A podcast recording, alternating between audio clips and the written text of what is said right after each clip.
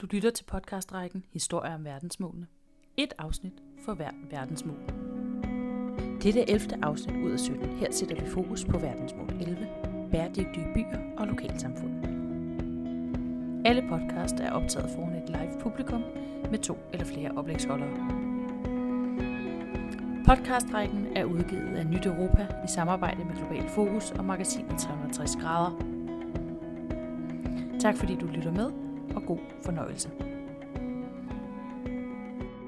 Jamen, velkommen til. Øh, jeg hedder Julie Rosenkilde og er sekretariatsleder i Nyt Europa. Og jeg har øh, fornøjelsen af at være moderator her i aften. Øh, Louise Stisgaard Nissen, som normalt er moderator, er desværre blevet syg. Eller hun har i hvert fald ingen stemme, og så er det ikke helt nemt at være moderator. Øh, men hun, hun er normal moderator og er på magasinet 360 grader, som vi også samarbejder med. Jeg skal gøre mit bedste for at øh, komme igennem mål 11 sammen med jer. Og i aften der skal vi altså øh, diskutere verdensmål 11, øh, der har til formål at gøre byer, lokalsamfund, bosættelser inkluderende, sikre, robuste og bæredygtige. Størstedelen af verdens befolkning bor i byer, og på planeten er vi oppe på 6,5 milliarder mennesker, og der er størstedelen altså i byer. Det kalder på en del udfordringer, fordi øh, bæredygtig udvikling kan altså kun opnås ved, at vi ændrer den måde, vi, vi bygger på, øh, vi styrer og fremtidssikrer vores byer på. Og derfor er jeg rigtig glad for, at øh, vi har fået lov til at være her på Arkitektskolen i, øh, i aften. Med de her historier om verdensmålene, der er vi alle mulige forskellige steder, der arbejder med de forskellige mål. Øh, og ved første oplæg, der vil rektor for Arkitektskolen, Lene Dammann Lund, øh, fortælle om, hvordan skolen også arbejder med verdensmålene, og hvorfor de har valgt at fokusere på verdensmålene, for at vise, hvordan uddannelse også kan være med til at, at bidrage til at skabe bæredygtige samfund. Og øh, derefter der skal vi høre et, øh, et oplæg fra, fra Simon Kær, som er øh, regionaldirektør i C40. Og øh, Simon han vil med sin ekspertviden om byudvikling gøre os klogere på, hvordan vi sikrer bæredygtig udvikling i dag med stærke og inkluderende fællesskaber. Og øh, altså først så vil, så vil Lene simpelthen fortælle, hvad I, hvad I gør her på skolen. Vi kunne allerede se, da vi kom ind, at der hænger en masse plakater med verdensmålene, og fortælle, hvorfor har man valgt at sige, at alle afgangsprojekter skal inkludere verdensmålene på en eller anden måde, øh, og hvad det også betyder øh, til inspiration for andre. Så Lene, værsgo. Tak fordi jeg måtte komme. Det er jeg rigtig glad for. Øh, og nu siger jeg noget, som sikkert skal klippes ud bagefter. Jeg har taget slides med, øh, og det vil sige, men vi taler jo til radio, så bare lige så I ved det, så kan det godt være, at jeg kommer til at stå og sige noget, som er åbenlyst for jer, men som de andre ikke kan høre. Men det er sådan en balance, vi lige eksperimenterer med. Så nu starter jeg. Velkommen til. Jeg hedder som sagt Lene, og ja, jeg vil sige lidt om, hvorfor vi er her på KADK, som det hedder. Vi er jo i virkeligheden både arkitekter, designer og konservatorer. Hvorfor vi tilbage i 2016 besluttede os for at arbejde med FN's verdensmål. Sagen er, at det er ikke en beslutning, der blev trukket oppe i øh, hjørnekontoret deroppe, hvor jeg sidder. Det var, øh, vi havde nogle workshops omkring, hvordan vi øh, skal udvikle os her på KADK, og der kom det samstemmende fra de studerende, at man gerne vil arbejde med FN's verdensmål. Ikke som noget nyt, men i virkeligheden fordi, at det gør vi i forvejen. Det vi havde kunne se, øh, og det skal jeg ikke komme nærmere ind på, hvorfor, det har noget med nogle politiske signaler og noget at gøre, det var, at det var som om, at øh, politikere og andre derude ikke vidste, hvad det var for noget værdi, vi i virkeligheden kunne skabe herude i forhold til sådan noget som FN's verdensmål. Og derfor var FN's verdensmål, det at gå ud og sige, nu er det det, vi arbejder med alle sammen, skulder ved skulder, det var det greb, vi havde lyst til, og det er det, vi har gjort, og det har, tror jeg godt, jeg kan sige, været en enorm succes. Og ja, det vi har gjort, det er mange ting. Øh, vi har blandt andet gjort det, at øh, alle vores øh, afgangsprojekter i de sidste to år har forholdt sig til FN's verdensmål, eller næsten alle sammen. Vi sagde også til vores studerende, at det er en kunstnerisk institution, hvis I er uenige i verdensmålene, hvis I synes, der mangler et, jamen så kom med kritikken, eller så kom med et 18. mål, eller 20. mål, eller hvad det måtte være. Øh, det har de været velkommen til. Men faktisk har de taget opgaven op, og langt, langt de fleste har arbejdet, ikke kun med et, men typisk med flere af dem. Og I vil kunne se også næste sommer, når vi åbner dørene for vores afgangsudstilling, at der vil være omkring 250 øh, eksempler på, løsninger på øh, noget, der gør noget godt for nogle af FN's verdensmål. Vi havde for nylig øh, besøg af Connie Hedegaard, som er øh, øh, formand for Tænketanken Concito og øh, mange andre ting, og I kender hende selvfølgelig som en brand, brændende fortaler for, at vi skal gøre noget ved de klimaudfordringer, der er. Og noget af det, hun sagde til os herude, det var, at hun synes, det gav rigtig meget mening, at vi som arkitekter og designere, som nogen, der giver form til ting, arbejder med de her ting, fordi der er brug for meget konkrete løsninger også. Vi kan alle sammen bidrage som forbrugere eller via vores faglighed, men noget af det, vi særligt kan bidrage med herude, det er meget, meget konkrete løsninger, som man kan gå hen og røre ved og lugte ved, eller se for sig som en mulig anden fremtid. Vi kan visualisere, og vi kan lave det meget, meget konkret. Og det er der brug for i diskussionen, øh, fordi det har det med nogle gange at blive lidt højt flyvende og mange ord, og måske har folk i virkeligheden lidt svært ved at se for sig, jamen hvad betyder det, hvordan kan vi så gøre, hvad er det for et liv, vi skal leve, hvordan kommer vores byer så til at se ud? Og derfor, øh, og det er jo noget af det, vi virkelig kan bidrage med. Jeg kan godt lide, når man sådan ser de her verdensmål for sig i alle, alle dens farver, deres farver. Øh, jeg kan godt lide den øh, version, hvor det er i en cirkel. Fordi jeg synes, det der er pointen med verdensmålene, det er ikke, at vi nu skal vi se på dem en efter en. Øh, det er svært at tale om flere ting samtidig, det ved jeg godt, men pointen med verdensmål, det flotte ved det her, det er, at vi nu ser på tingene samlet. Og det nye er i det her, at vi er nået til et sted i historien, hvor vi erkender, at vi ikke kan have silotænkning, og at vi kun kan løse et problem med fare for, at en løsning for noget gør noget andet dårligere. Og det synes jeg, det, det er en meget vigtig pointe med verdensmålene i virkeligheden. At man måske fokuserer på et, men at man hele tiden har de andre lige i baghovedet, og hele tiden kigger på, når, når man har en bestemt løsning, hvad betyder det for dem? I går, ja, nogle af jer kunne se, at jeg har et, øh, sådan et øh, festivalarmbånd på. Det er, fordi der er Tech Festival inde i Kødbyen. Og hvis jeg må lave en lille reklame for det, så synes jeg, det er en god idé at gå ind og høre nogle af de enormt spændende oplæg, der er derinde. Det handler om, hvordan teknologi møder mennesker. Men hele udgangspunktet for den her festival, det er sådan set, at øh, alle tech-folkene, alle tech-nørderne, de har sagt til sig selv, nu har vi stået i overvis på konferencer og lyttet til, hvor fantastisk det er med Google og øh, førerløse biler og alt den her vanvittige teknologi, der ruller ind over os. Men i virkeligheden, så burde vi tale noget mere om, hvad er det for et samfund, vi vil have, og så lade teknologien følge den, de samfundsvisioner, vi har. Det kunne for eksempel være dem, der er udtrykt i FN's bæredygtighedsmål. Og i går aftes, der var der åbningstale, og, og der var en arkitekt, øh, der hedder Indy Jahar, der, der indledte, øh, og, og det, det han talte om, det var netop det her med, at når vi ser på problemstillinger i dag, så er de ofte meget, meget komplekse. Altså ser man på sådan noget som, at vi har for meget plastik i verdenshavene, for at løse det problem, så er der en lang række af, af, af producenter og forbrugere og regler i alle mulige lande, fordi typisk så er et hav jo ikke kun et, noget, der tilhører et land. Der er en hel masse forhold, som vi skal have til. Der er nogle systemiske forhold, vi skal have til at snakke sammen. Og det er vi ikke særlig gode til. Vi er meget bedre som mennesker til at komme med nogle meget simple løsninger. For eksempel, at nu forbyder vi alle sugerør, fordi øh, øh, så løser vi problemet med plastik i vandet. Og det kan man sige sig selv, det, det, det gør vi ikke. Problemstillingen er langt mere kompleks end det. Og, og der er det ved det, øh, og, som jeg, og det er noget, jeg godt vil fremhæve, når vi nu er øh, på øh, designskolen, er det faktisk, vi er på her, men, men når vi nu øh, snakker om det, vi laver, nemlig arkitektur og design, at øh, noget af det, som arkitektur og design er enormt godt til, det er faktisk at håndtere stor kompleksitet. Fordi det er det, vi gør, når vi laver vores løsninger. Vi bager en hel masse problemstillinger ind i en meget konkret løsning. Øh, og det vil jeg komme tilbage til faktisk, hvordan er det, vi gør det. For jeg tror, at det, man kalder designmetoden, er en rigtig god metode for alle. Øh, man behøver ikke at være ekspert for at bruge den, når vi skal ud og tænke på den her langt mere komplekse måde, som verdensmålene fordrer, at vi gør. Men inden jeg kommer til det, så vil jeg bare lige sige, at øh, runde op og sige, at når vi skal se på FN's verdensmål, så er der brug for, at vi tænker holistisk. Der er brug for, at vi lærer nogle nye måder at tænke på, som rummer langt større kompleksitet. Der er brug for, at vi ikke tror, at vi kun kan tænke os frem til de rigtige løsninger. Vi er nødt til at prøve os frem. Vi er nødt til at lave mange små eksperimenter, og som jeg vil vise lige om lidt, det er noget af det, øh, designmetoden handler om. Så er vi nødt til også at styrke vores empati og vores øh, intuition. Fordi øh, de sidste øh, mange års paradigme har vist os, at det ikke kun er naturvidenskaben, det er ikke kun den lineære, rationelle tankegang, der er brug for. Der er også brug for den, men den alene gør, at vi ikke kan tænke holistisk og ikke få alle nuancerne med omkring øh, det, der i virkeligheden er det æstetiske og det, der giver os fryd og skønhed i vores liv, som faktisk er meget nødvendigt for, at vi vælger de rigtige løsninger, som er bæredygtige. For vi vælger ikke kun med vores rationelle hjerne, sådan som mange gerne vil have os til at tro. Det gør vi faktisk ikke som forbrugere og som mennesker.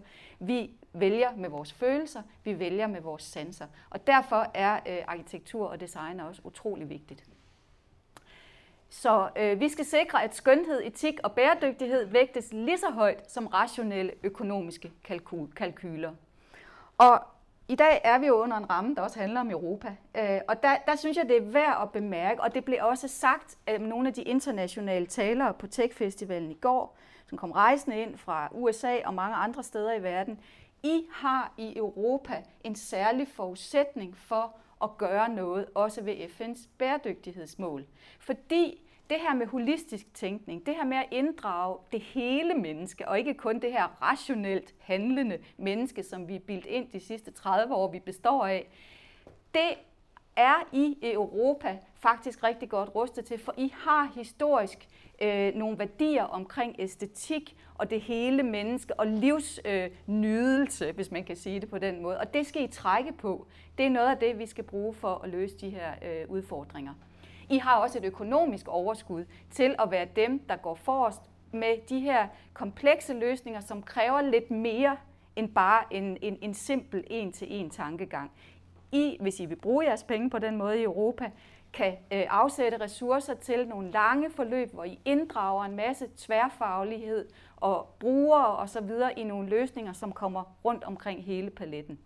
Det er der mange andre lande her i verden, der ikke kan sige at have ressourcer til.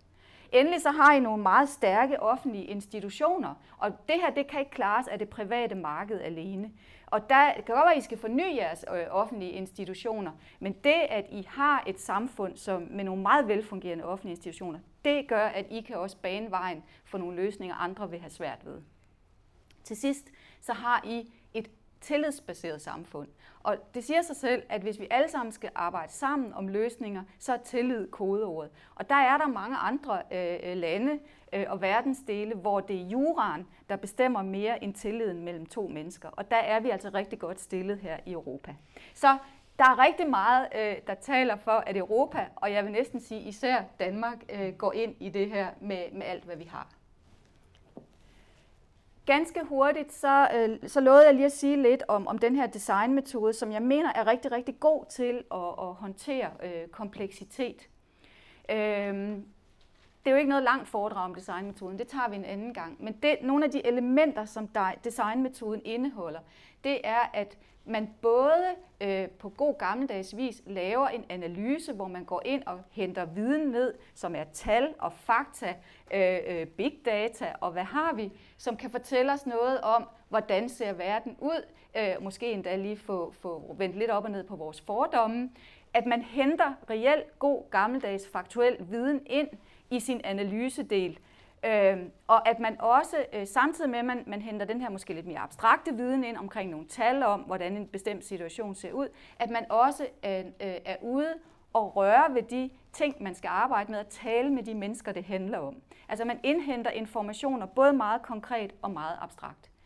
Og så er det, at man ikke tror i designmetoden, at når man har indhentet noget, øh, noget data, for eksempel noget big data, og sådan som nogle af de her øh, big data folk, de tror, at man så kan gå direkte fra at have indhentet en masse data til, at så ligger løsningen øh, logisk for enden af det. Sådan er det ikke. Designmetoden inddrager intuitionen og erfaringen og visionen, man går rundt med som menneske. Så der er et spring imellem, at man har indhentet en masse data, og så til, at man kommer med nogle løsninger. Og det spring, det lever vi fint med øh, for vores hjerner er fuldt ud i stand til at rumme den store kompleksitet, alle de informationer, vi har hentet ind, og så omsætte det til nogle løsninger, som jo er meget mere enkle, øh, men rummer alt det her. Et kort eksempel her. Øh, øh, vi har nogle studerende, som arbejder med de her FN's verdensmål, som jeg siger. En af dem, det er Gabrielle. Og den måde, hun arbejder med det på, det er at lave nogle analyser omkring øh, Gobiørkenen. Øh, hvad er udfordringerne derude? Øh, det her specielle hold, de tager ud i verden på ekstreme områder. De er så taget ud i Gobiørkenen. Via de her analyser, så finder hun frem til, at en af de store øh, udfordringer øh, derude, det er, at de sådan set er i en ørken, men de har noget sand, de ikke kan bruge til at bygge de her frygtelig grimme betonhøje øh, øh huse. Vi kan se dem for os, der skyder op ude i Kina. Og de faktisk importerer en stor del af verdens sand, sådan så vi andre vi mangler efterhånden sand at bygge af. Hun tænker, der er der et eller andet galt. Altså, det må da, det, det må da kunne lade sig gøre i Gobi-ørken og bygge af de materialer, de har derude, så det heller ikke skal transporteres. Øh, og på den måde, så kan man se for sig, at det er en meget mere bæredygtig løsning. Så hun sidder derhjemme og forbereder et eksperiment, som er at lave nogle mursten ud af det lokale materiale. Så tager hun afsted ud til Gobi. For man er nødt til at afprøve ting, man er nødt til at eksperimentere med ting på stedet. Og så sidder hun ude i Gobiørkenen, og så øh, eksperimenterer hun med at lave de her sten. Og i det hun er derude, så taler hun med nogle kinesiske øh, universiteter og nogle forskere derfra, så hun får viden ind fra det lokale sted, dem der ved noget om klimaet derude og sandet og de kvaliteter, de har. Og på baggrund af det, så lærer hun, at der var noget af det, hun troede kunne lade sig gøre, som ikke kan lade sig gøre, men der var også noget, der kunne lade sig gøre.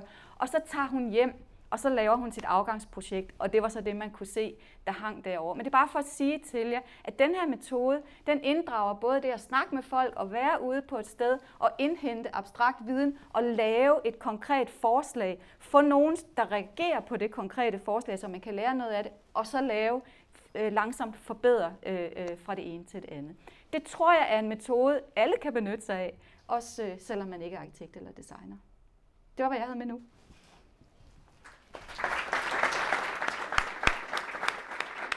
Tusind tak, Lene. Det er rigtig spændende, og glad for, at du lige fik uh, nævnt Europa lidt mere, end jeg gjorde i indlægget.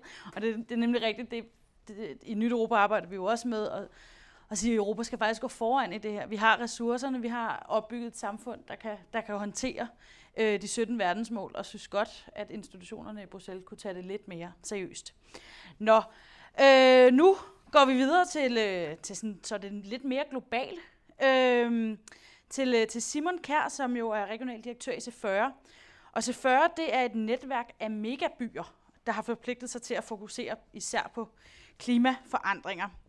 Og Simon han vil øh, tage fingeren på pulsen i forhold til byudvikling og, øh, og hvordan vi sikrer bæredygtig udvikling i dag med stærke og inkluderende fællesskaber. Og så vil han måle temperaturen på, selvfølgelig på mål 11, som vi er fra, fra sin stol, øh, om hvordan C40 har, har samlet changemakers fra hele verden for faktisk at, at komme i mål med at, at skabe resiliente og bæredygtige byer. Simon, værsgo. Jamen tak for det, og det lyder som om, der også er hul igennem her på mikrofonen. Jamen jeg har glædet mig rigtig meget øh, til at komme her i dag, fordi jeg synes, det er spændende at snakke om verdensmålene. Øh, men jeg skal ikke lægge skjul på, at jeg synes, det er særlig spændende at tale om mål 11, omkring bæredygtige og trygge og socialt inkluderende byer. Øhm, og det gør jeg øh, dels fordi, at jeg i det meste af mit arbejdsliv, øh, der har jeg arbejdet med byer.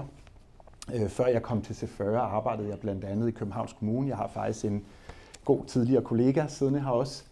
Øhm, jeg har også boet i København det meste af mit liv, øh, og nu arbejder jeg så i den her øh, organisation, der hedder C40, som er en sammenslutning af lige knap 100 af verdens største byer. Og gennem C40, der kan borgmestrene og også medarbejdere i de her byer, der kan de tage inspiration fra hinanden, og de kan mødes i netværker, hvor de inspirerer hinanden til, hvordan kan vi fremme indsatser mod klimaforandringer. Så det er det fokus, vi har i C40. Men vi er også optaget af verdensmålene.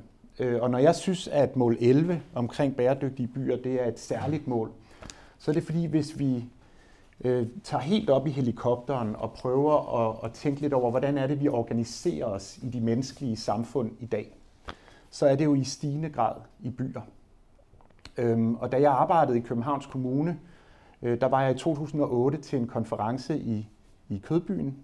Ikke om, om, om tech, men øh, den var arrangeret af den øh, organisation, der hedder International Federation for Housing and Planning. Og det var en konference i 2008, hvor man fejrede det faktum, at for første gang i menneskehedens historie, der var der mere end halvdelen, der nu boede i byer og ikke i landområder. Og det var i 2008, og i dag, hvis vi ser på FN's prognoser og befolkningsfremskrivninger, så om godt 30 år, der er vurderingen af 70 procent af verdens befolkning vil bo i byer. Så lige nu, os der er her, Øh, vi lever i en fuldstændig revolutionerende epoke i verdenshistorien. Fordi vi lever i en epoke, der har set, eller, eller der, der, der oplever en urbanisering, altså den tendens, at man flytter fra land til by i en grad, som det ikke er set nogensinde før. Og hvis man rejser, øh, så vil man opleve byer i Afrika og i Kina og i Sydamerika, øh, som øh, er vokset fuldstændig sindssygt. En by, hvor jeg tit kommer, øh, der hedder Shenzhen, øh, som ligger i Kina, øh, den var for 30 år siden et, et, et, søvnigt sådan fiskerleje med en godt 3.000 mennesker. Og i dag der er der mere end 20 millioner, altså 30 år senere, 35 år senere, i den by. Så der sker noget fuldstændig revolutionerende i verden i øjeblikket. Byerne de vokser helt vildt. Øhm, så kan man spørge, hvorfor er det så, det sker? Hvad er det, der gør, at byer de er blevet den her magnet for mennesker? En af grundene har med økonomien at gøre, øh, og det faktum, at der er sket det, man kunne kalde en forskydning i den økonomiske geografi. Øh, og hvad betyder det så? Jamen det betyder først og fremmest, at byer er blevet det sted mere end noget andet sted, hvor økonomisk værdi det bliver skabt. Øh, og sådan har det bestemt ikke altid været. Hvis I tænker på 70'erne for eksempel, hvis I besøgte Manhattan i 70'erne, så skulle I faktisk ikke så langt op nordpå i Manhattan, eller ud i periferien af Manhattan, før at I ville kunne have oplevet øh, nogle byggetomter, der lignede et eller andet fra en krigszone.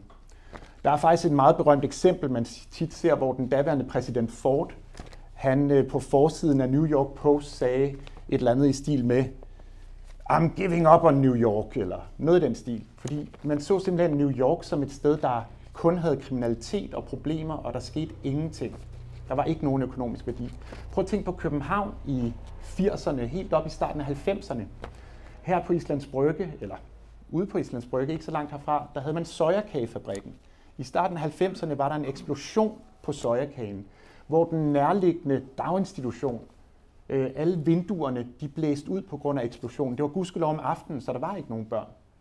Men det var sådan byer var i 80'erne, i 70'erne, op i 90'erne. Der var industri, men den var så godt øh, så småt på vej til at blive forladt. Man betragtede ikke byer som der, hvor det skete i økonomisk forstand. Og så tænk på i dag, hvordan det er, vi taler om byer i dag. De diskussioner, vi har omkring land og by, og hvad gør vi med udkants Danmark, og øh, får København ikke det hele. Der er sket et kæmpe skred de sidste 20-30 år. Der er sket en, en ændring i, hvor værdien skabes, og det er i byerne, det sker. Øh, og et godt eksempel, det er i USA, Øh, hvor der er en analyse af den Harvard-økonom, der hedder Ed Glaser, som er en økonom, der har specialiseret sig i byer. Øh, og han har øh, beregnet, at i de amerikanske byer, der er gennemsnitsindkomsten 30% højere, end den er uden for byerne. Så man, man kan altså blive mere velhavende af at bo i byer. Og der er også en tendens til, og det er også Ed Glaser, der har sagt det, øhm, at byer det er et rigtig godt sted at være rig. Men det interessante er, at byer er også et relativt set bedre sted at være fattig end i landområderne. Og det er derfor, man kan opleve øh, sådan nogle øh, øh, vilde sammenstød, som man ser i nogle brasilianske byer, Sao Paulo for eksempel, hvor du kan have meget, meget rige mennesker, der flyver i helikopter på arbejde, og så i helikopter hjem. Øh, og så flyver de så hen over de her slumområder, favelaer, for at komme øh, mellem hjem og arbejde. De der meget ekstreme kontraster mellem rig og fattig oplever vi øh, i, i, i vores tids megabyer, præcis fordi de er en attraktion både for dem, der er meget rige, og også for dem, der er meget fattige. For det er bedre at være fattig i Sao Paulos favelaer, end det er ude i landområderne, hvor der ingen muligheder er. Så hvorfor er byer, øh, øh, hvorfor oplever vi den her ekstreme urbanisering, den her ekstreme vækst? Det er fordi, at økonomien i vores tid er bundet enormt tæt sammen med det at være i byen. Men det er klart, at det giver også nogle udfordringer. Øhm, og den første udfordring, jeg vil nævne, og det er selvfølgelig dels fordi jeg arbejder med det, øh, men også fordi det er, mener jeg, det mest alvorlige problem, vi oplever i dag globalt set, det er klimaforandringerne. Øh, og, og, og, og klimakrisen, hvis vi skal kalde det, det er en kæmpe udfordring for byerne. Og det er den dels fordi, at byer af historiske årsager ofte er kommet der, hvor der er vandveje. Fordi øh, før vi havde biler og busser og tog, øh, så var det måden, man kunne transportere mennesker og varer på. Det var på vandet. Det betyder også, at byer er ekstremt sårbare over for øh, risici for oversvømmelse. Øhm, og vi har jo også i København i 2011, 2. juli, oplevet, at hvis der kommer et skybrud i en by, så det giver nogle enorme skader. Øh, og det var faktisk tæt på at gå rigtig galt, fordi der var jo også dele af byen, der var uden elektricitet, blandt andet øh, Rigshospitalet, og kun fordi nødgeneratorerne ikke sat ud, var man i stand til stadigvæk at holde maskineriet, der holdt en masse mennesker i live på Rigshospitalet i gang. Så det er alvorlige sager, vi taler om. Øhm, men, men det der er med byen og klimaforandringer er også, at byerne er på grund af al den her velstand, der koncentreres i byer, jo selvfølgelig også en stor del af kilden til de udledninger af drivhusgasser, som er, er grunden til, at vi oplever øh, global opvarmning. Øhm, og det er sådan, at 70 procent af de energirelaterede udledninger, øh, de er øh, med byer øh, som kilden. Øh, og det vil jo sige, at man kan ikke rigtig løse klimaudfordringen, eller man kan overhovedet ikke løse klimaudfordringen, øh, hvis ikke byerne går ind øh, og gør en kæmpe indsats. Øhm, og så det tredje problem eller udfordring, jeg vil pege på, det er det, man kunne kalde kampen om pladsen.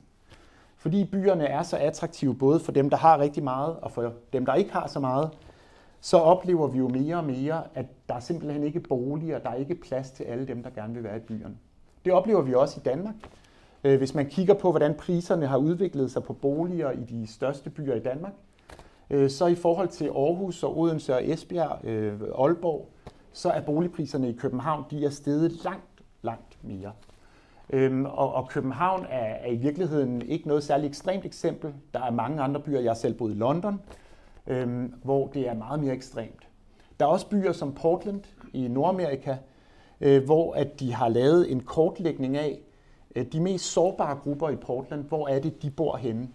Og tidligere, jeg talte før om 70'erne og hvordan byerne så ud på det tidspunkt, tidligere boede de faktisk inde i, i, i de helt centrale dele af Portland. Men nu i stigende grad kan man se, at de bor ude i periferien. Der er faktisk en direkte sammenhæng mellem, at jo længere tid det tager at komme ind til arbejdspladserne i det centrale Portland, jo større er sandsynligheden for, at der bor dem, der er allermest socialt øh, og sundhedsmæssigt udsatte. Så vi skubber dem, der har mindst, dem, der har de største udfordringer, vi skubber dem længere og længere væk fra centrum af byerne. Og det er den der kamp om pladsen. Der er simpelthen ikke plads til os alle sammen inde i byerne. Øhm, og det er selvfølgelig en kæmpe udfordring. Men jeg er grundlæggende øh, øh, af øh, det øh, synspunkt, at urbaniseringen det er en kæmpe mulighed og et kæmpe gode. Øh, og det vil jeg gerne lige forklare, hvorfor. Øh, og det er fordi, øh, at der er rigtig mange mennesker her på kloden. Øh, og, og der bliver hele tiden flere. I Danmark er vurderingen, at vi bliver 300.000 flere i 2030. Og byer, hvis de er tætte og kompakte, er en sindssygt effektiv måde, at de mange mennesker kan være sammen. Fordi det minimerer behovet for transport. Det betyder, at vi kan lave kollektive løsninger. Der er en grund til, at man i København har omkring øh, 98 af alle, øh, procent af alle boliger, som er koblet op på fjernvarmenettet. Noget, som mange andre byer Misund og København helt vildt. Sådan nogle kollektive løsninger som fjernvarme, som vi jo indrømmet ikke tænker så meget over, det skal vi heller ikke. Øhm, men det kan kun lade sig gøre i byer. Metro, øh, busser, det kan kun lade sig gøre i byer. Så det er en enorm effektiv og god måde at indrette sig på. Øhm, I København der bor der faktisk 10 gange så mange mennesker som i Køge, men vi optager kun en tredjedel af pladsen, som Køge Kommune optager. Så vi kan jo forestille os, hvis vi skulle leve på samme måde, som man typisk gør i sådan en kommune som Køge, eller det kunne også være Hillerød, øh, med, med haver, to biler, øh, øh, udestuer. Det er simpelthen ikke en god måde at bruge jordens ressourcer på. Så tætte, kompakte byer, det er nødvendigt, hvis vi skal løse klimakrisen. Og derfor er jeg optimist i forhold til urbaniseringen. Den anden ting, der gør mig til optimist, det er, at der er rigtig mange ledelser i byerne, som er progressive.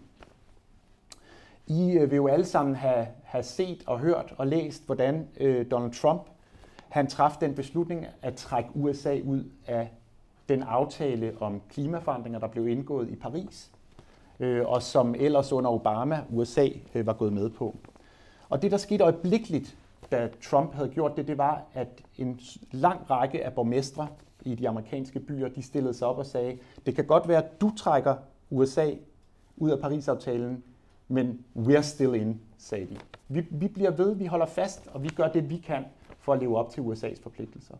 Og det er en tendens, man ser rigtig mange steder, øh, at borgmestre og byledelser, Øh, de, de, de diskuterer ikke om klimaforandringer er et problem, eller om det er menneskeskabt, eller det har de for længst accepteret. De indgår ikke i sådan nogle øh, meget komplekse forhandlingsspil, som vi ofte ser, at, at øh, nationalstater gør, øh, hvor man ligesom siger, hvis du ikke vil forpligte dig, så vil jeg heller ikke forpligte mig. Og så kan de ligge og, og skændes om det rigtig, rigtig længe og lure pas på hinanden. Sådan gør byer ikke tværtimod, og København er et godt eksempel. For byer er det attraktivt at være dem, der er allermest ambitiøse. Så i København gør vi jo alt, hvad vi kan øh, for at forklare, at vi har en klimaplan, der handler om at blive CO2-neutral allerede i 2025. Det er der ingen andre byer, der har. I Stockholm er det i 2040, og se hvor gode vi er. Men det er en meget produktiv form for konkurrence. Fordi det er grundlæggende det, man kunne kalde sådan et kapløb mod toppen. Hvem er hurtigst og mest innovativ i forhold til at finde løsninger på klimaforandringerne? Og det gør mig også optimist, eller til optimist i forhold til byerne. Og så det sidste, jeg vil nævne, det er, at det her med social inklusion og hvordan man gør byerne til et sted, hvor alle kan være, det er et reelt problem. Men igen er der også lyspunkter, og igen oplever vi, hvordan der er mange byer, der arbejder meget, meget seriøst med den problemstilling. Portland, som jeg nævnte før, de har faktisk det, de kalder anti-displacement policies. Og det betyder, at hvis der er en udvikler eller en grundejer, der gerne vil bygge nyt et eller andet sted i Portland, så har de faktisk pligt til at lave en analyse af, er der nogle Øh, øh, miljøer, er der nogle øh, hvad kan man sige, grupperinger af mennesker, nogle beboere i det område, som risikerer at blive skubbet væk på grund af den udvikling, jeg vil lave her. Og hvis analysen viser, at det er der en risiko for, så har de en pligt til at gå ind og lave nogle tiltag, der kan rette op på det. Enten at de sikrer, at en bestemt andel af det, de bygger, fortsat vil have et, et lavt huslejeniveau, øh, eller at de på anden vis går ind øh, og, og giver de her mennesker nogle muligheder for, at de kan blive øh, i, det by, i det byområde. Og i København har øh, hvad hedder det, øh, borgerrepræsentationen jo også kæmpet længe for, at man i loven skulle have mulighed for at kræve, at der skal være mindst 25, eller der skal være op til 25 procent almene boliger øh, i, i nye byudviklingsområder. Og så er der nogen, der siger, ja, men de almene boliger, de er også dyre osv.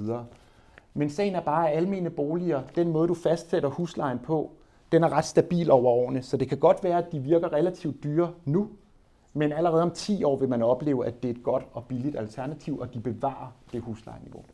Så det er et rigtig effektivt redskab, som man har fået der. Og det tror jeg, vi vil komme til at se rigtig meget, når man skal videreudvikle ude i Nordhavn og andre steder, hvor man udvikler i øjeblikket. Så, for at konkludere, når I skal tænke over verdensmål nummer 11, øh, det her med bæredygtige, socialt inkluderende, trygge byer, øh, så synes jeg, der er tre spørgsmål, I skal tænke over. Og det første, det er klimakrisen. Hvad er byernes bidrag til at finde løsninger øh, på klimaforandringerne? Øh, og der må I godt tænke lidt over, at i byerne er vi øh, relativt til øh, landområderne meget velhavende, og vi forbruger rigtig mange varer, men vi producerer dem ikke selv. Øh, så stort set øh, de iPhones, I har i lommen, og det tøj, I har på, det er med meget stor sandsynlighed produceret langt, langt væk fra København, Øh, og så er det blevet transporteret hertil. Og når vi tænker over de udledninger, vi har i København, så tænker vi ikke nødvendigvis over det.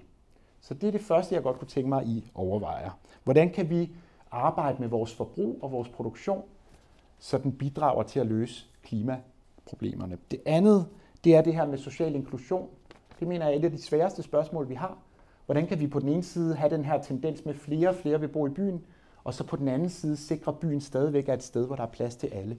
Det findes der ikke nogen vildt overbevisende løsninger på endnu, så der er der, der brug for noget kreativitet og noget tankekraft øh, så det håber jeg, I vil tage op i jeres diskussioner. Og så det tredje, det er det her med, at nu har jeg afgjort mig til talsmand for tætte, kompakte byer.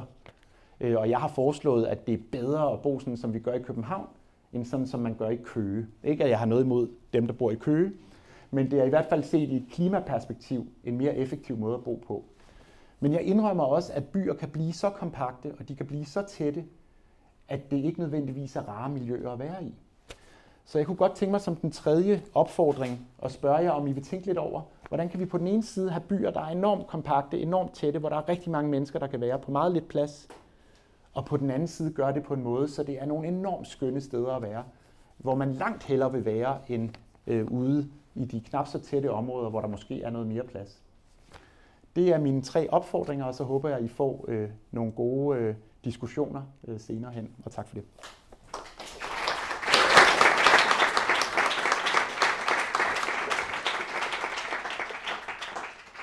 Tak for det, Simon. Og, øh, og inden at det er, det er jer, der skal være med til at, at finde løsninger, så øh, skal vi selvfølgelig også høre lidt øh, på jer ind. Det kan være, at I, I skal rejse jer op, så, I, så øh, dem bag vi også kan, øh, mens vi lige tager øh, diskussionen her.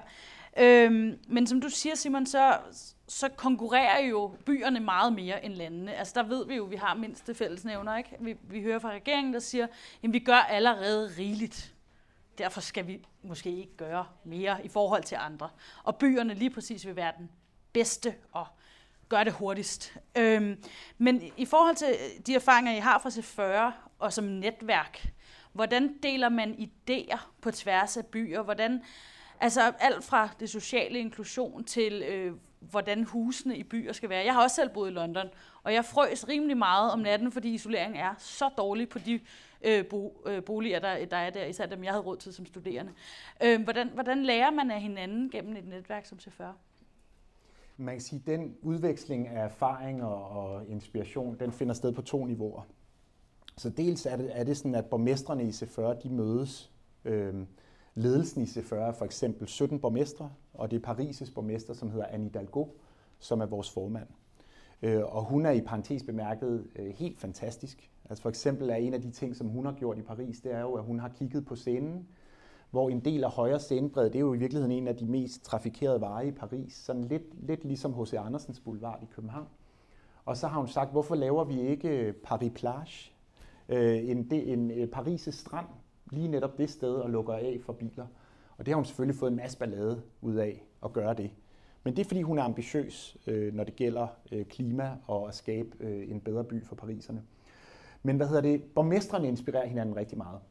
Øh, så når for eksempel Anne Hidalgo i Paris laver sådan et, et initiativ, så er der andre borgmestre i Milano eller i New York eller i Beijing, som siger, at det er måske det, det kræver, hvis man er en progressiv, øh, førende byleder i dag, at man gør noget, der er så radikalt. Så det kunne godt være, at jeg skulle overveje, hvad gør jeg egentlig selv? Øhm, og, og, og, og det er virkelig sådan, det fungerer, fordi, øh, som jeg nævnte før, at det, der er, gør Paris konkurrencedygtig i forhold til London, øh, hvis man skal tiltrække kvikke hoveder eller gode uddannelsesinstitutioner eller virksomheder, det er jo, at Paris bliver set som førende, ikke som nummer tre eller nummer fem, men som nummer et på nogle bestemte områder. Så den inspiration, den, den, den er meget stærk mellem borgmestrene. Det andet niveau, hvor den finder sted, det er så i virkeligheden mere sådan de embedsmænd, kan man sige, der sidder i kommunen, og jeg var selv sådan en, før jeg kom til C40, og som så bliver bedt om at gå videre med et projekt. Så hvis vi forestiller os, at øh, øh, borgmester Karen i London, han siger, vi skal da også have sådan en, en strand ved Thamesen i London, så går han jo selvfølgelig tilbage og fortæller sine embedsmænd, kan I ikke finde ud af det? Og der er det så, at vi har et, et, et netværk, hvor at de embedsmænd i London så kan tale med de embedsmænd i Paris, der har været med til at gennemføre projektet i Paris. Og på den måde kan de jo springe en masse led over, de kan få en masse god råd, og de kan også få en masse god råd om, hvad, hvad der ikke fungerer. Øh, faldgrupper, der skal undgås. Øh, og derfor så får man faktisk, øh, øh, hvad kan man sige, styrket og også gjort det meget hurtigere at få gennemført de her initiativer for at bekæmpe klimaforandringer. Ja, det er jo, altså, godsud fra, man så har lært fra København, ikke? Altså, i Paris, der vil de jo gerne bruge scenen til OL, og man skal faktisk kunne, kunne svømme. Det, det er ret vildt øh, i dag, hvis når man tænker det fremadrettet. Øh, Lene, du snakker jo rigtig meget om, at det I har her, det er konkrete løsninger. Øh, og hvis vi også går videre til nogle af de andre mål, så sådan noget som partnerskaber.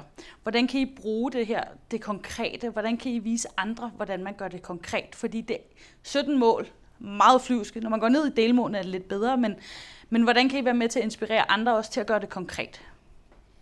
Hvis vi lige starter med det der med partnerskaberne, så synes jeg, det er en meget vigtig pointe, at øh, der er ikke nogen, der kan nå nogen, øh, nogen enkelt faggruppe, der kan nå nogen øh, øh verdensmål alene.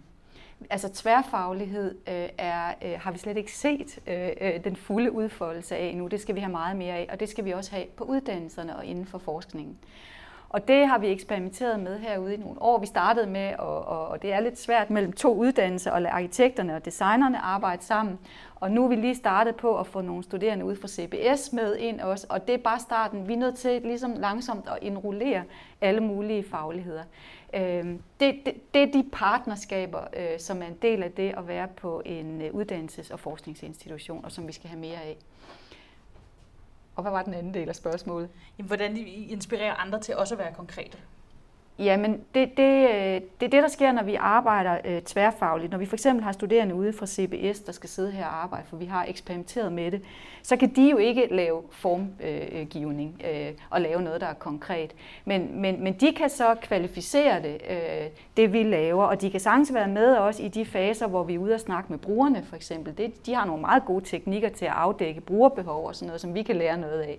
Og, og når de så sidder side om side, og, og CBS-studerende øh, har afdækket brugerbehov, og måske tænkt lidt på, hvad der kunne være en god forretningsmodel, som kan få det, den her løsning ud at køre, jamen så kommer vi med løsningerne, og så spiller det sammen, og så er håbet jo, at det kan blive til noget større, fordi det nytter jo ikke noget, at man sidder og laver en masse løsninger, som aldrig kommer ud over rampen.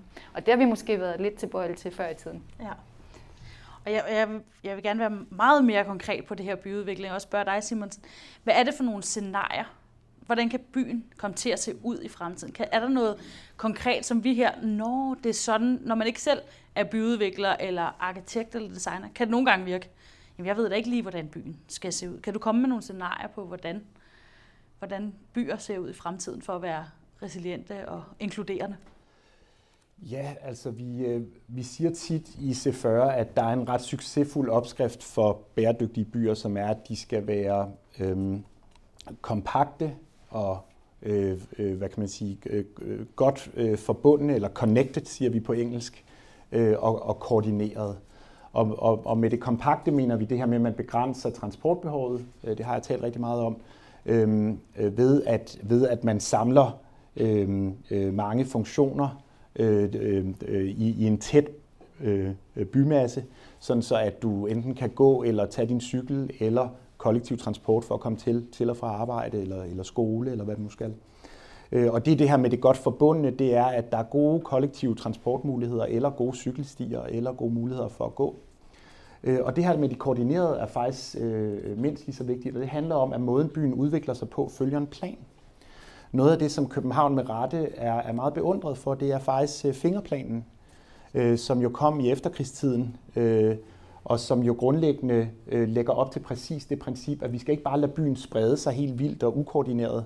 Øh, den, øh, byen den skal øh, dels øh, øh, skal der være sådan en håndflade, hvor du har en tæt by, og så kan du i sådan nogle transportkorridorer, hvor der er øh, øh S-togstationer, der kan du så også udvikle, og så har du grønt imellem.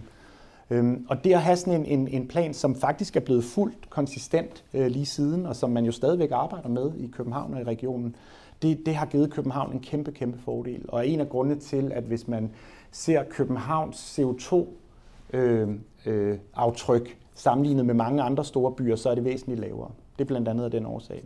Så fremtidens byer skulle meget gerne øh, være noget i stil med det. Og fingerplanen, så kan man også komme til Køge. Det kan man, og jeg har i øvrigt, skal jeg lige sige, kun gode, varme følelser for Køge. øh, kan du også prøve at sætte lidt flere ord på scenarier, og hvordan I, I skaber fremtidens byer øh, herfra?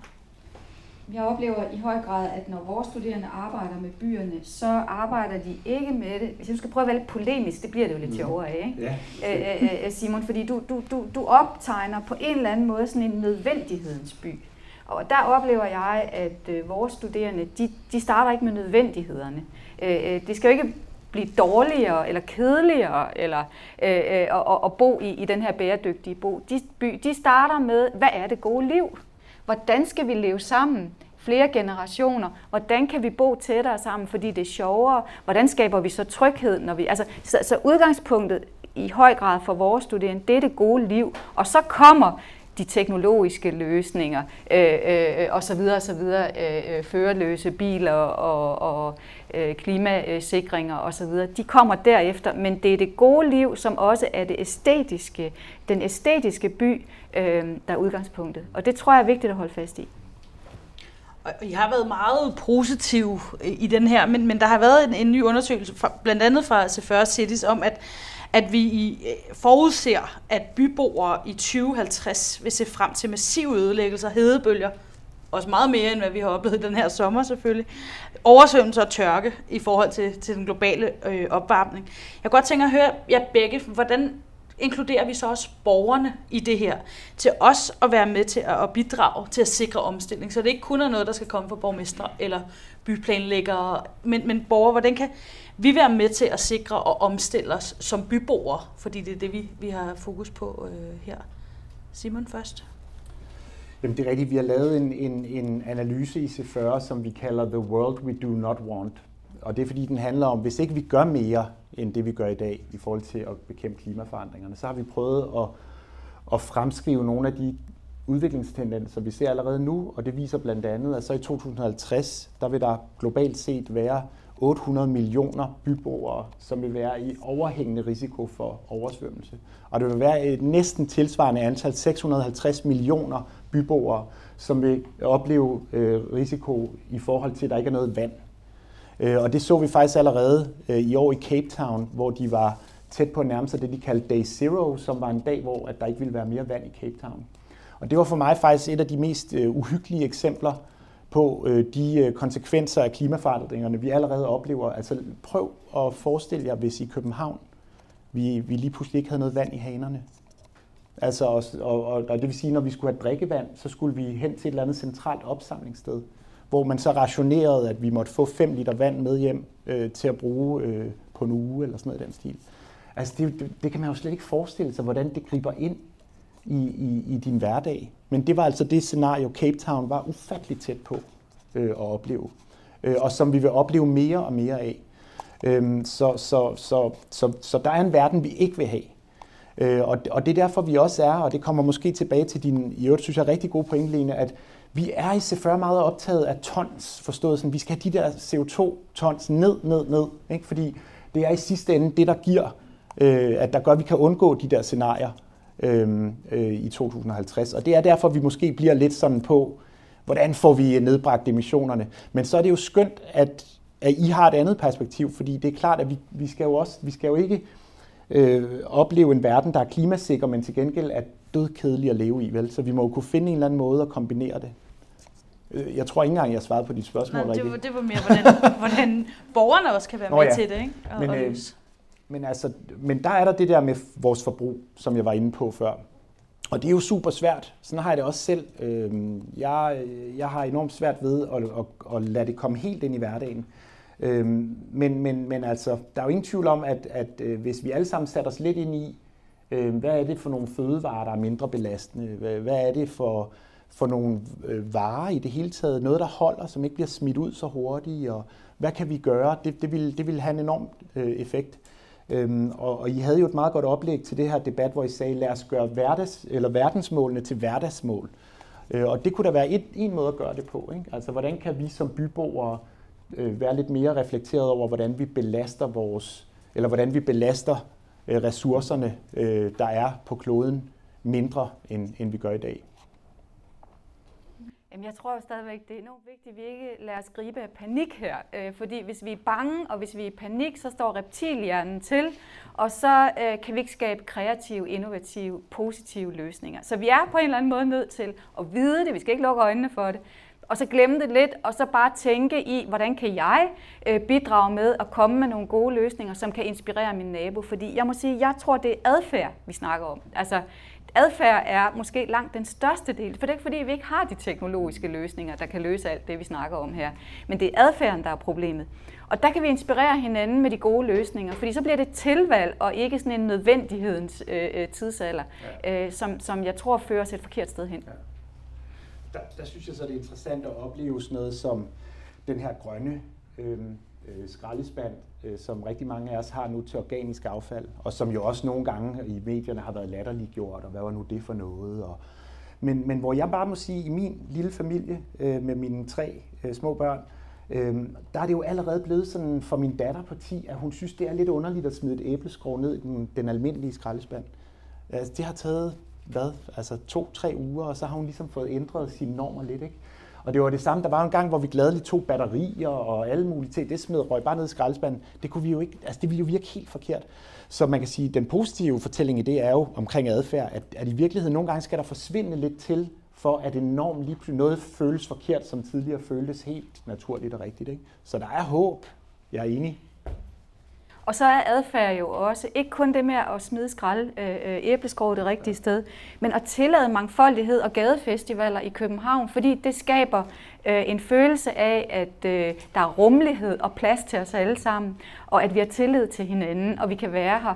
Øh, og det er mindst lige så vigtigt, det sociale aspekt, for at løse de her ting, som de teknologiske, fysiske løsninger, vi også skal snakke om. Altså vores medmenneskelige adfærd over for hinanden, altså en del af løsningen. Så det hele skal spille sammen. Tusind tak. Skal vi ikke lige øh, give dem en hånd?